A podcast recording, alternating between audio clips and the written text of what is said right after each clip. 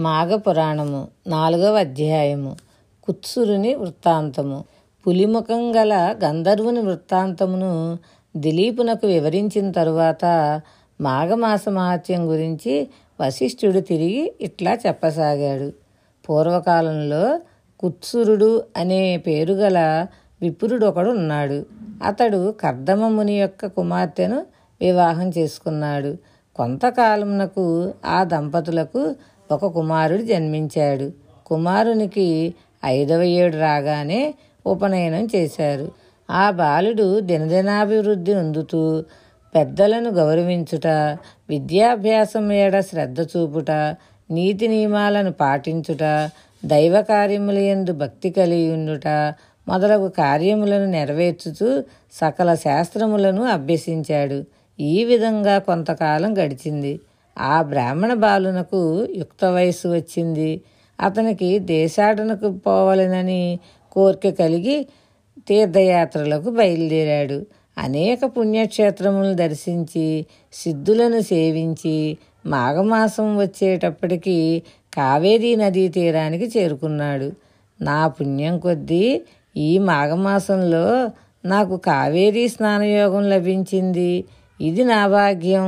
అని ఆ విప్రయువకుడు అనుకొని సంతృప్తి చెందాడు. మాఘమాసమంతయు ఇక్కడే ఉండి అధిక ఫలమును సంపాదించుకుంటాను అని మనసులో నిశ్చయించుకొని ఒక ఆశ్రమాన్ని నిర్మించుకొని నిత్యము ఆ నదిలో స్నానం చేస్తూ భక్తితో భగవంతుని సేవిస్తూ అక్కడే కాలం గడుపుతున్నాడు.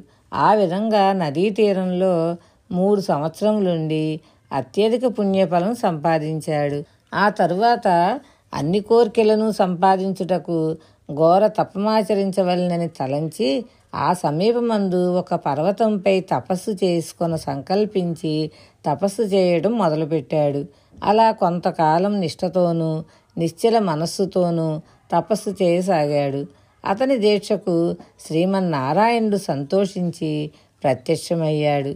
ఆ విప్రయువకుడు కన్నులు తెరిచి చూసేసరికి శంఖ చక్ర గదాధరుడై కోటి సూర్యుల ప్రకాశంతో ఉన్న శ్రీహరి నిండు విగ్రహాన్ని చూచాడు. అమితానందంతో సాష్టాంగ నమస్కారం చేసి చేతులు జోడించి అనేక రీతుల స్తోత్రం చేశాడు. ఈ విధంగా స్తుతించిన ఆ బ్రాహ్మణ యువకుని భక్తిభావమునకు శ్రీహరి సంతసమంది అతన్ని ఆశీర్వదించి ఈ విధంగా పలికాడు. ఓ విప్రకుమారా నీవు భక్తి ప్రభావముచే నన్ను ప్రసన్నుని చేసుకుంటివి. ఇది ఎట్లా అనగా నీవు విడవకుండా అనేక పర్యాయములు మాఘమాసంలో నదీ స్నానం చేసి తపశ్శారులు కూడా పొందలేని మాఘమాస పుణ్యమును సంపాదించావు. అందుచేతనే నీపై నాకు గాఢానురాగం కలిగింది.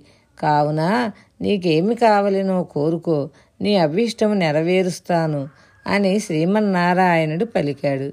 శ్రీహరి పలికిన పలుకులకు ఆ బ్రాహ్మణుడు తన్మయుడై ప్రభు జగద్రక్షక సర్వాంతర్యామి ఆపద్బాంధవ నారాయణ నీ దివ్య దర్శనం వలన నా జన్మ తరించింది.